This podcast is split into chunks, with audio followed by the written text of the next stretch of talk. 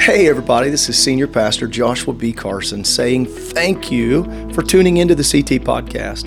We hope that your time here, whether you're driving down the road or whether you're sitting at home with a journal and listening in, we hope that it's effective. Maybe it'll be inspirational, encouraging, maybe it'll be thought provoking. Regardless of what session you're listening to, we truly pray that this is a benefit to you and to your family. God bless and enjoy the podcast. 2 Corinthians chapter 4 verse 6 For God who commanded the light to shine out of darkness has shined in our hearts to give the light of the knowledge of the glory of God in the face of Jesus Christ. So I'd like to talk for a while on that last phrase, the glory of God in the face of Jesus Christ. You may be seated. Now, just a side note, uh, if you're interested in this topic on a more theological academic level, I actually, it was the title, or at least the revised title of my doctoral thesis, which you can purchase the book at pentecostalpublishing.com. It's called The Glory of God in the Face of Jesus Christ. But don't fear, I'm not going to get off into deep uh, academic uh, jargon today. I'll try to be practical and try to break open the Word of God. The glory of God in the face of Jesus Christ. But let me just share a little bit. When I wrote my thesis, I couldn't approach it from a theological point of view or a doctrinal point of view as if the Bible is true. I had to approach it from a neutral academic point of view. So here's how I tried to do it. Uh, so if you read the New Testament, you find it was written by Jewish people. They were monotheistic, they believed in one God going back to Deuteronomy 6 4, Hear, O Israel, the Lord our God is one Lord. The Lord our God is one. And of course, Lord there in capitals represents the Hebrew word Yahweh, which in English we sometimes say Jehovah, but it's the name of God, the unique personal name of the God of the Old Testament. There's one God, and his name is Yahweh. He's the only one. Now, that's fundamental to the Bible, Old Testament and New Testament and even to all forms of Judaism today. If you're going to be a Jewish person, a religious Jew, at minimum, that's the confession you must make. There's only one God. When Jesus was asked in Mark chapter 12, verse 28 through 31, which is the greatest commandment of all, he quoted Deuteronomy 6 4. He said, The first commandment is this Hear, O Israel, the Lord our God is one Lord. You shall love the Lord your God with all your heart, soul, mind, and strength. Then he said, The second commandment is like this uh, love your neighbor as yourself. And he said, On these two commandments hang all the law and the prophets. You can summarize the entire message of the Bible of Jesus' day. There's one God, and you're to love him with all your being, and then you're to love your neighbor, you're to love other people as yourself. And so, actually, everything we believe is based on the oneness of God. Now, I'll just say, as apostolics, think about it. Uh, we believe that Jesus Christ is the revelation of the one true God, not a second person, but one God manifested in the flesh as the Son of God. We believe in the plan of salvation is faith in Jesus Christ, repentance from sin, baptism in the name of Jesus Christ, receiving the gift of the Holy Ghost. That's based on the oneness of God. Why is repentance so important? Not merely a confession of faith, but actually a turn from sin, a turn from all the false gods to the one true God, a turn from multiple loves to loving one God. Repentance is based on knowing there's only one God who deserves our worship and our love and our allegiance. Why do we baptize in the name of the Lord Jesus Christ, that singular name? Because we know, according to Colossians 2 9, that in Him, Jesus Christ, dwells all the fullness of the Godhead bodily. It's not three different names of three different beings that each uh, are part of our salvation, that each deserve separate allegiance, but there's one God revealed in Jesus Christ. Why do we emphasize receiving the gift of the Holy Ghost, the Spirit of God?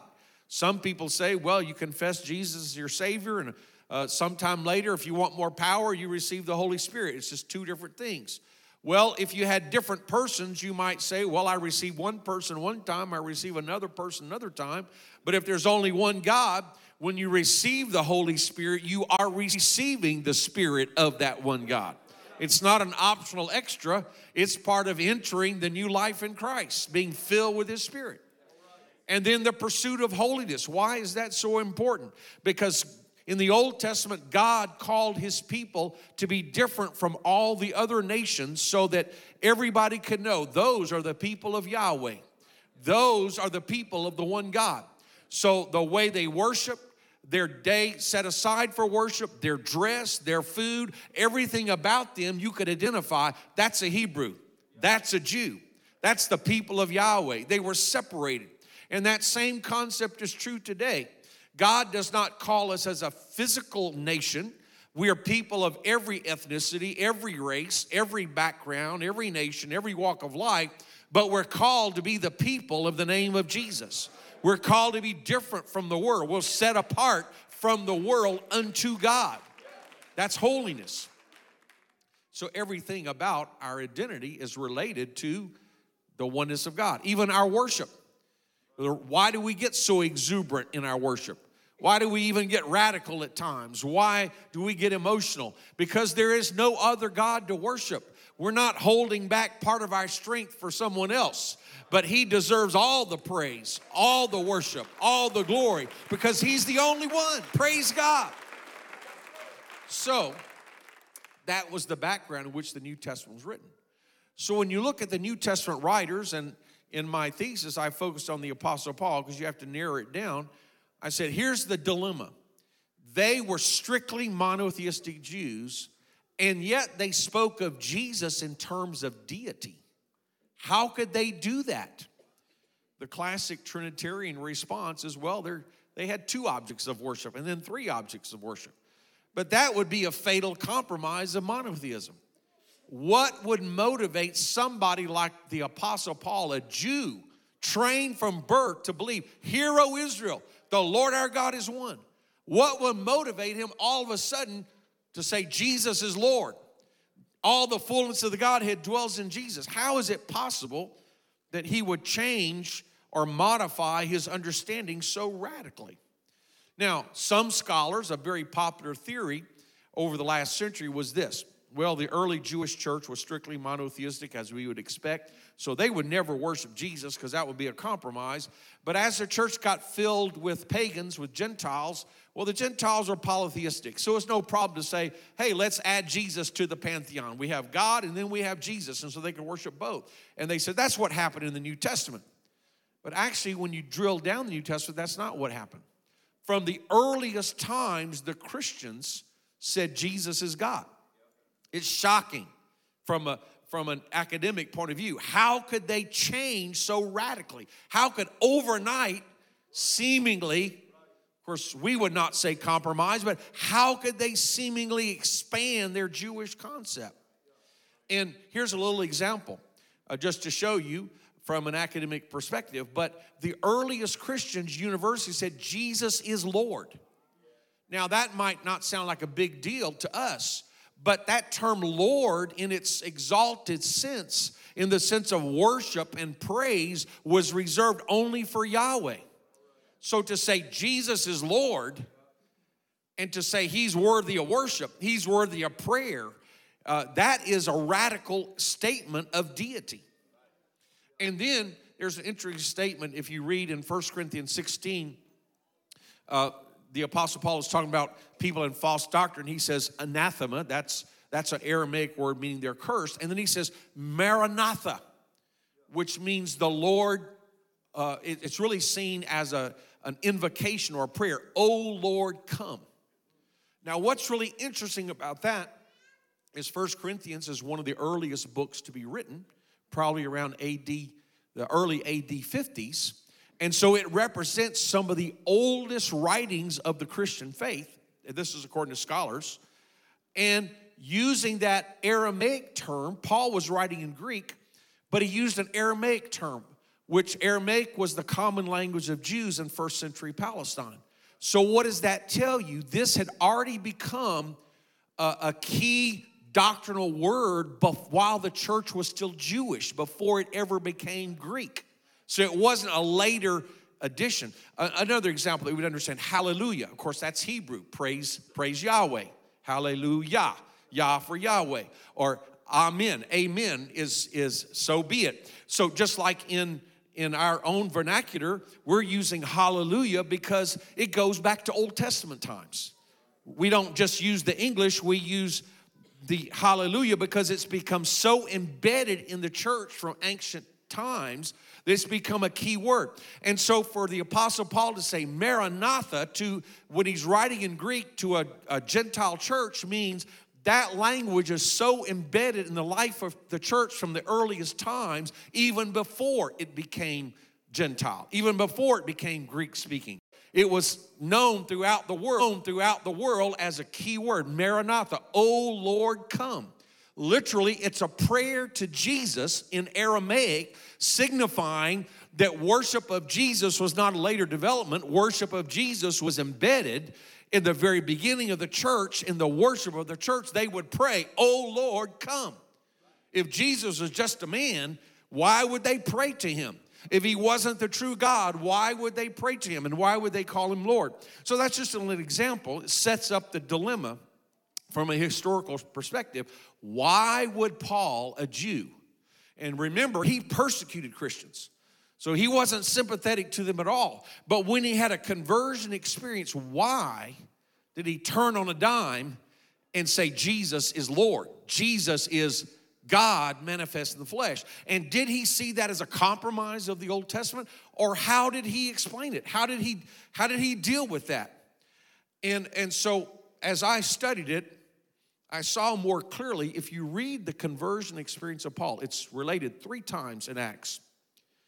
And each time, if you read through it, Acts 9, Acts 22, and Acts 26, Paul makes a statement that he saw the Lord.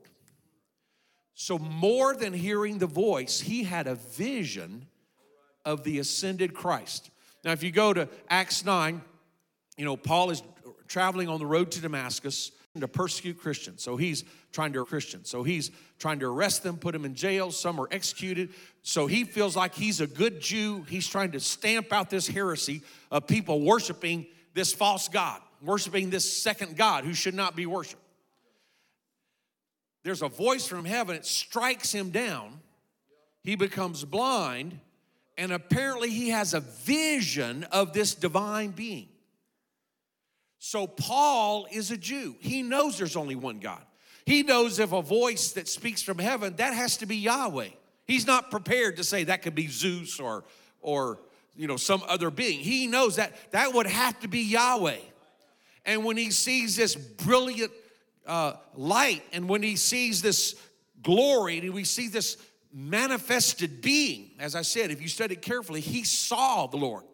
He even says, the heavenly vision. I was not disobedient to the heavenly vision. He had a vision. So Paul is calculating, I'm seeing a heavenly vision of a divine being. That could only be Yahweh. But wait a minute, something's wrong. I'm doing the work of Yahweh. Why would Yahweh strike me down and make me blind if I'm doing his work? So, what's the first question he asks? Who are you, Lord?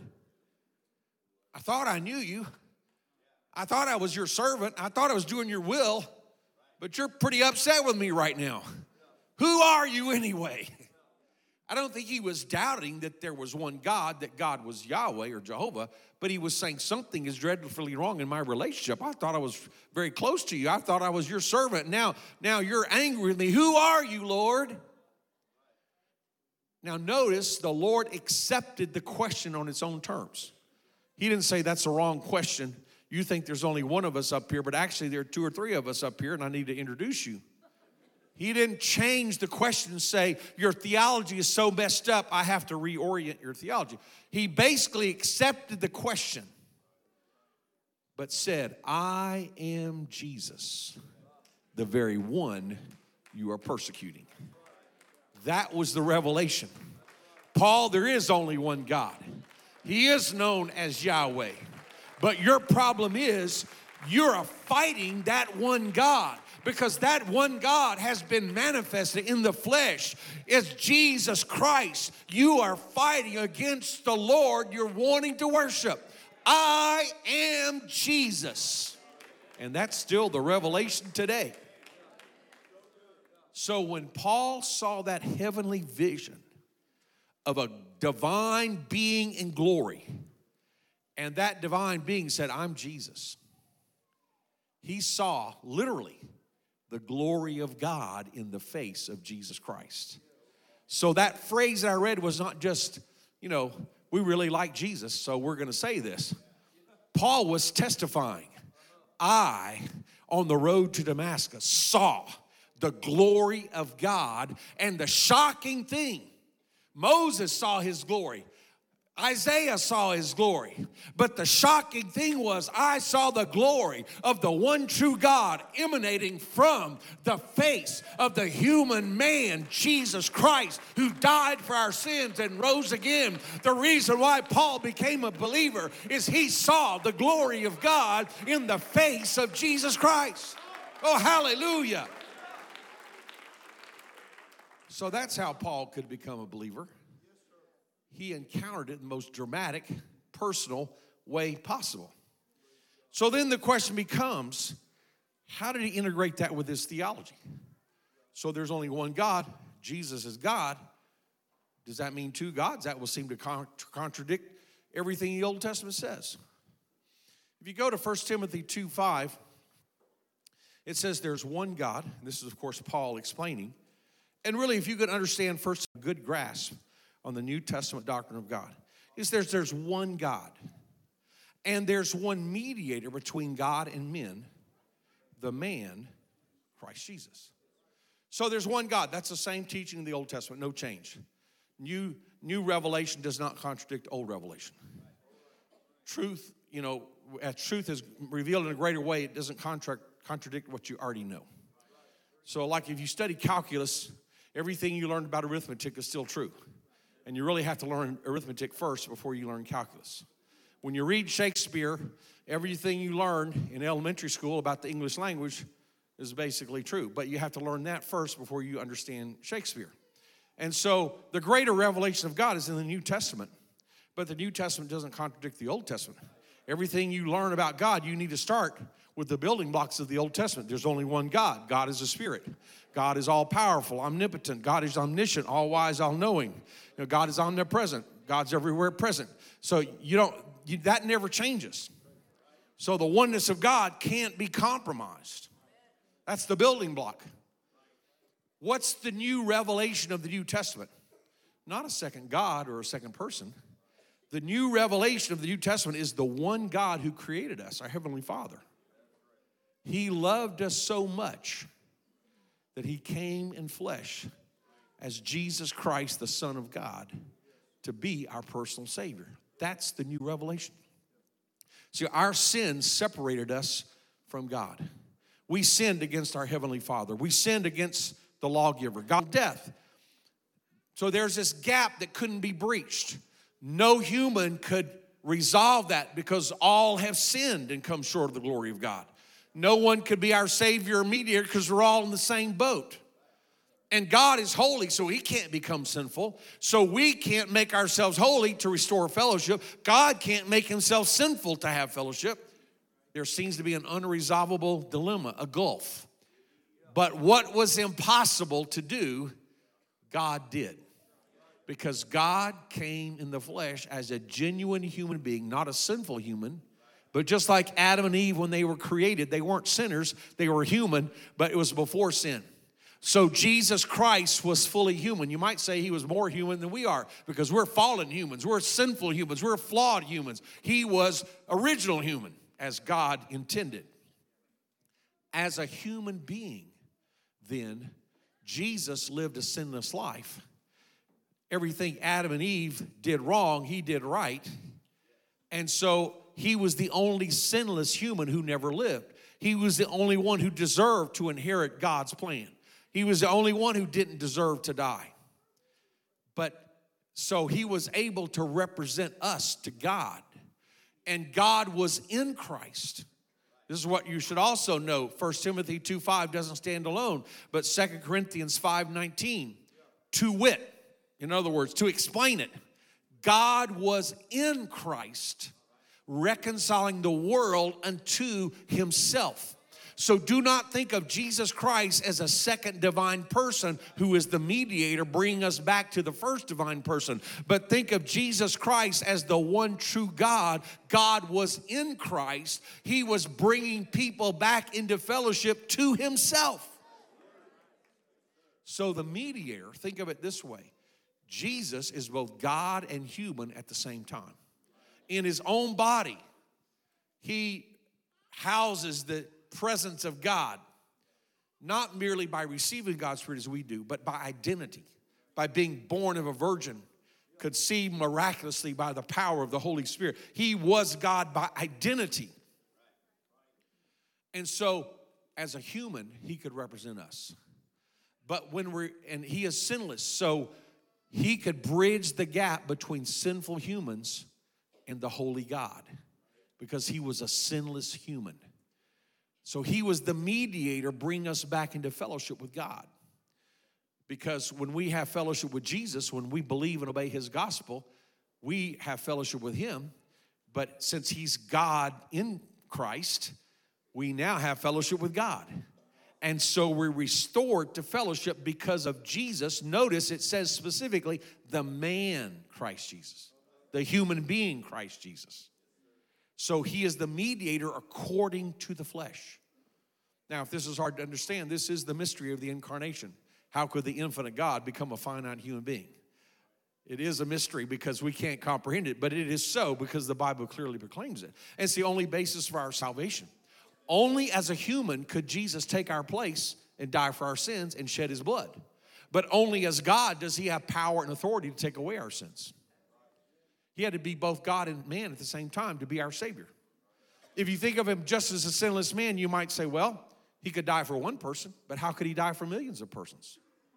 But if he's the infinite God manifest in the flesh, that one death can be applied to the whole world. If he were only a man, a sinless man, you could say, well, maybe he could he could he could substitute for one person, but he was just in the grave three days. So how could that substitute for eternity? But if he's the eternal God, then that one human death for that one time could be applied to all eternity. In other words, only the Savior had to be both God and human at the same time. The mediator is the man, Christ Jesus.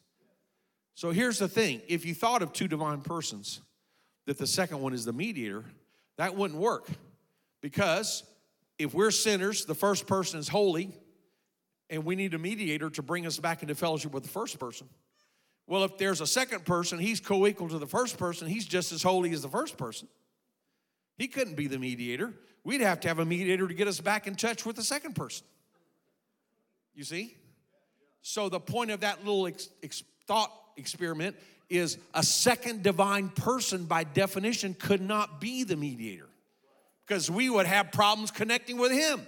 We need a mediator to get to him. It's not as a second person, but it's as an authentic human being who was born, who lived, and as a human, he could represent us to God. He could be our substitute. He could take the penalty of our sins, and yet, because God was in him, we're restored to fellowship with God. And so there's one God, and there is one mediator between God and men not the second person Christ Jesus, but the human being Christ Jesus. So Paul was able to put that together. It's not a compromise of the one God, but Jesus is that one God who came in this world to be our mediator. Now, let me fast forward. In Second Corinthians, if you just go back a few verses, you know, the chapters and verse divisions are added later for our help but it's all in the same context. Second Corinthians 3 16. So the Apostle Paul was explaining, leading up to uh, the statement that I started with the glory of God is revealed in the face of Jesus Christ. So he's talking about the Jewish people, how by and large they haven't accepted the gospel. Paul has as a Jew, but many Jews haven't. And so he explains that he uses an example in the Old Testament when God spoke to Moses, God revealed himself to Moses. Moses went in the tabernacle. He was in the presence of God, and the glory of God. And but then when he came out, his face was glowing from that encounter. And it was so overwhelming, he had to put a veil on his face to protect it from the people. Of course, that didn't happen the rest of his life. Eventually, the glory must have faded away because he didn't spend the rest of his life with a veil over his face, but just for that time, that direct encounter with God. So, Paul uses that example trying to help the Corinthians understand because they're wanting to know, well, Paul, if you're right, how come God's people don't really agree with you? How come the Jewish people don't really understand this?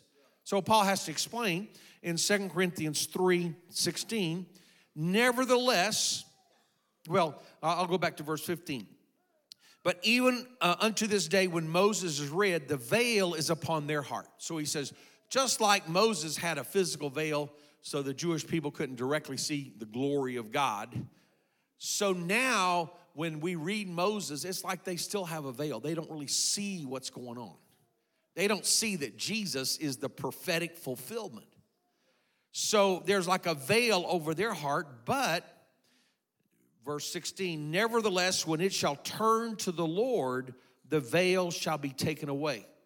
So when the Jewish people, and by extension, we can say us as well, even if you're not Jewish, when we turn to the Lord, and that's a, a technical term for conversion, when you turn away from your sin to the Lord, the veil is taken away. So when you seek the Lord, when you repent of your sins, when you cry out to God, that veil that is obscured truth is taken away. Then you can see the Lord. You can see the truth. So when they turn to the Lord, verse 17, now the Lord is that Spirit. And where the Spirit of the Lord is, there is liberty. But we all, with open face, beholding as in a glass or a mirror the glory of the Lord, are changed in the same image from glory to glory, even as by the Spirit of the Lord. Now, there is an interesting combination of terminology here. And you read all the commentators, uh, various Trinitarian theologians, they have a hard time figuring this out because the Lord in the Old Testament passage is Yahweh, Jehovah. So when you start reading this, it's talking about Moses had the veil to obscure the glory of Yahweh. But yet, in this New Testament context, the Lord is Jesus. So, which is it? Which is right? And so, commentators argue back and forth for one or the other. And my answer is both. Because Paul is trying to show you something. The Lord of the Old Testament was Yahweh, Jehovah. But when people turn to Jesus and repent of their sins and put their faith in Jesus, then they realize Jesus is Lord. Not a second Lord, but the same Lord that spoke to Moses. The same God that revealed himself to Moses in the burning bush says, I am who I am. Said in, in John 8 58, Jesus said, Before Abraham was, I am. Not just I used to be, I was, but I am. It was the divine title. So actually, the Lord here starts off as Jehovah. But when the veil is taken away, just like Paul, you say, oh, that's Jesus. So Paul says, Who are you, Lord Jehovah? And the Lord Jehovah says, I am Jesus. So Paul says, when Jewish people read the Old Testament, there's a veil. They're trying to understand who the Lord really is. When the veil is taken away and they turn to the Lord, repent of their sins, then they realize the Lord is Jesus. We're not getting rid of the Old Testament God. We're not adding another God to the Old Testament God, but we realize the Old Testament Lord is the New Testament Lord. The Jehovah of the Old Testament is the Jesus Christ of the New Testament. So if that's not confusing enough, or I would say revelatory, he says, Now the Lord is the Spirit. So if you're a Trinitarian now, you really have problems because, okay, there's the Old Testament Lord, then there's a New Testament Lord, and the New Testament Lord is the Spirit. But wait a minute, that's a different person. But no, Paul is speaking of an apostolic Pentecostal conversion experience, which we know what that is. That includes not only repentance, but being baptized in Jesus' name, being filled with the Holy Spirit. So he says, Now the Lord, the Old Testament Jehovah, that when the veil is taken away becomes a New Testament Jesus, he says, I'll give you a further revelation. The Lord is the Spirit. So when you receive the Holy Spirit, you're not being introduced to a different person. You're actually receiving the Spirit of Jesus Christ. It's the same Lord. And where the Spirit of the Lord is, there is liberty.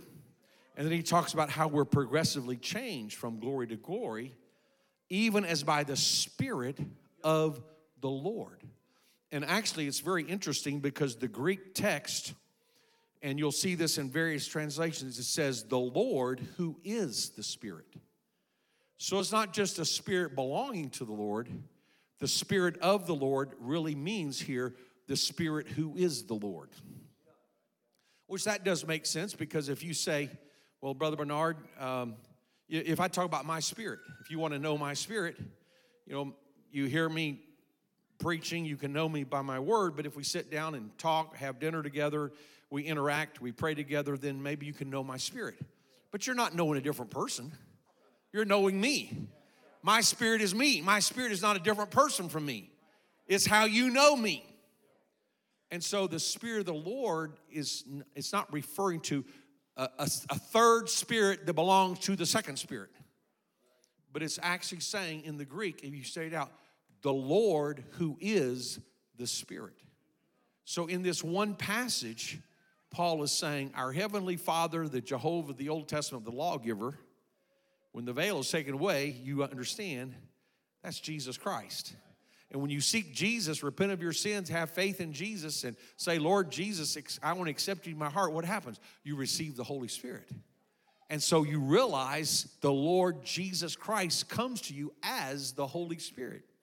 So, Father, Son, and Holy Spirit are not three different beings or three different gods or even three different persons, but that's how the one God is fully revealed to you and becomes active in salvation and active in your life. The Lord Jehovah is the Lord Jesus, who is the Holy Spirit. So here you have a pretty comprehensive statement of the Godhead packed into those few phrases. And then that's why Paul can go on in the next chapter, verse 4 for God. Well, actually, uh, verse 4,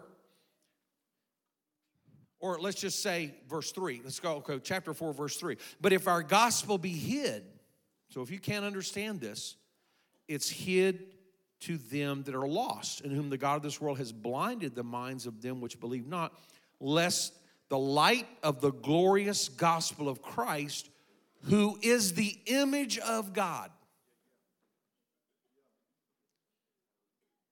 should shine upon them. So remember, God is a spirit. As such, he's invisible. In fact, John 1:18, no man has seen God at any time. And that was written after the incarnation. John 4:24, God is a spirit. So there's a sense in which you could never see God as an invisible spirit. With human eyes, you'll never see the Spirit. But he said Christ is the image of God. So Christ is the visible image of the invisible God.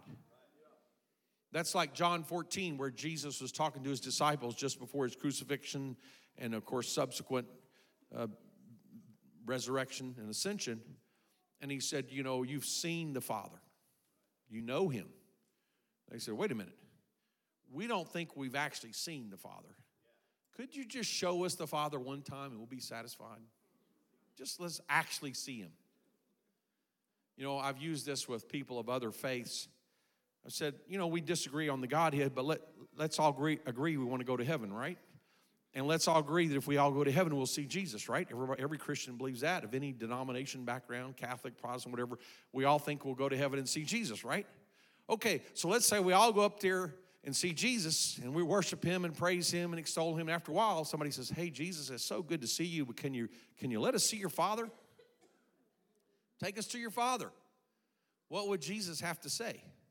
His word is forever settled in heaven. He's not going to change his word. The same word he said to Philip in John 14, he's going to say to you, If you've seen me, you've seen the Father. Because the Father dwells in me. If you've seen me, you've seen the Father. How do, why do you ask? Show us the Father. You know, the works that I've done, I've done works that only the Father could do.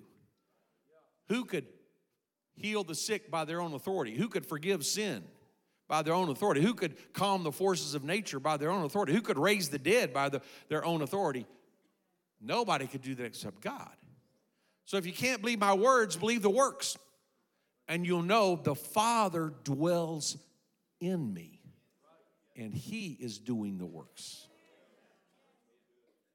You know, he had earlier said, I and my Father are one. John 10 30.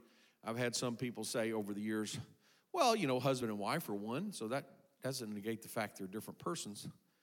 Well, that's true, but Jesus is going beyond that. He's going beyond agreement of two different persons. He's talking about essential oneness of identity because he says, The words that I speak in you, I speak not of my own, but the Father who dwells in me does the works. Now, I'm very happy to have my wife here today. Uh, we are one. We've been one for 42 years. And, but I can't say if you've seen me, you've seen my wife. Thankfully, you can look for yourself. And even though there may be a lot of truth to this, I will never admit publicly the words that I speak to you, I speak not of myself, but my wife who dwelleth in me does the works.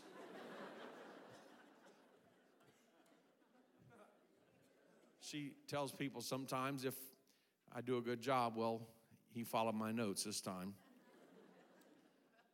the point is, Jesus was speaking of identity.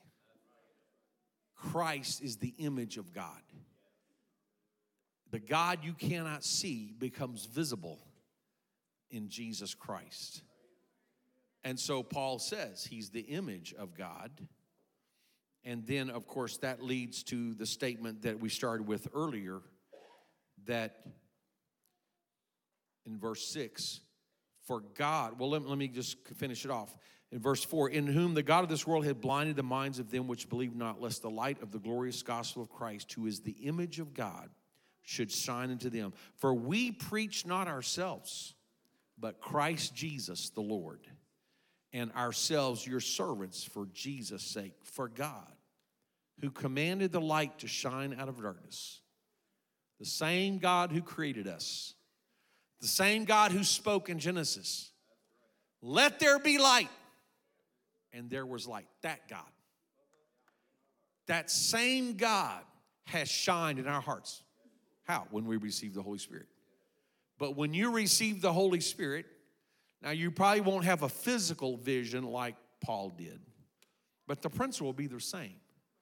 When the God of the Old Testament, the creator of the universe, speaks into your life and you receive his Holy Spirit, you receive, in potential at least, the revelation has shined in our hearts to give the light of the knowledge of the glory of God in the face of Jesus Christ.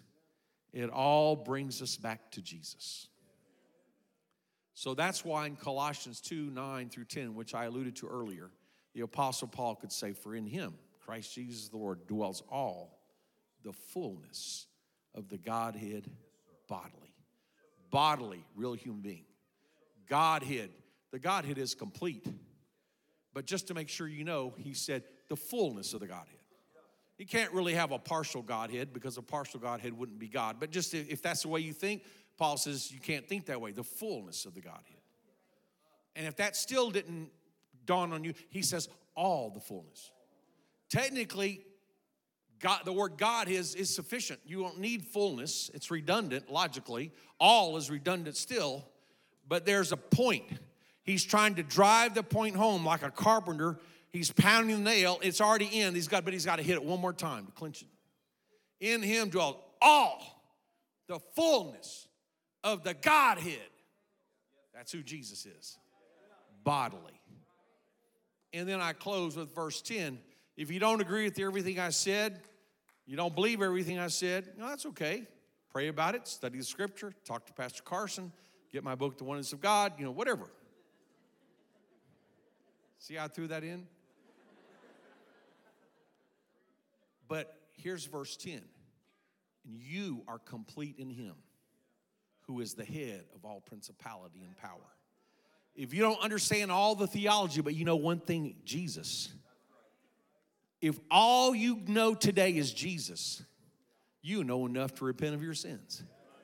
You would know enough to get baptized in Jesus' name you would know enough to receive the Holy Spirit. If all you know is Jesus, you could get saved today. If all you know is Jesus, you could be healed today. If all you know is Jesus, demons could be cast out today. If all you know is Jesus, you could be set free today. If all you know is Jesus, you can step into a new and abundant life. Why don't we all stand right now and let's praise the Lord together because we have the revelation not only in theology, but in our lives. The glory of God has been revealed in the face of Jesus Christ. Oh, I'm excited about that message. Let's worship the Lord together right now.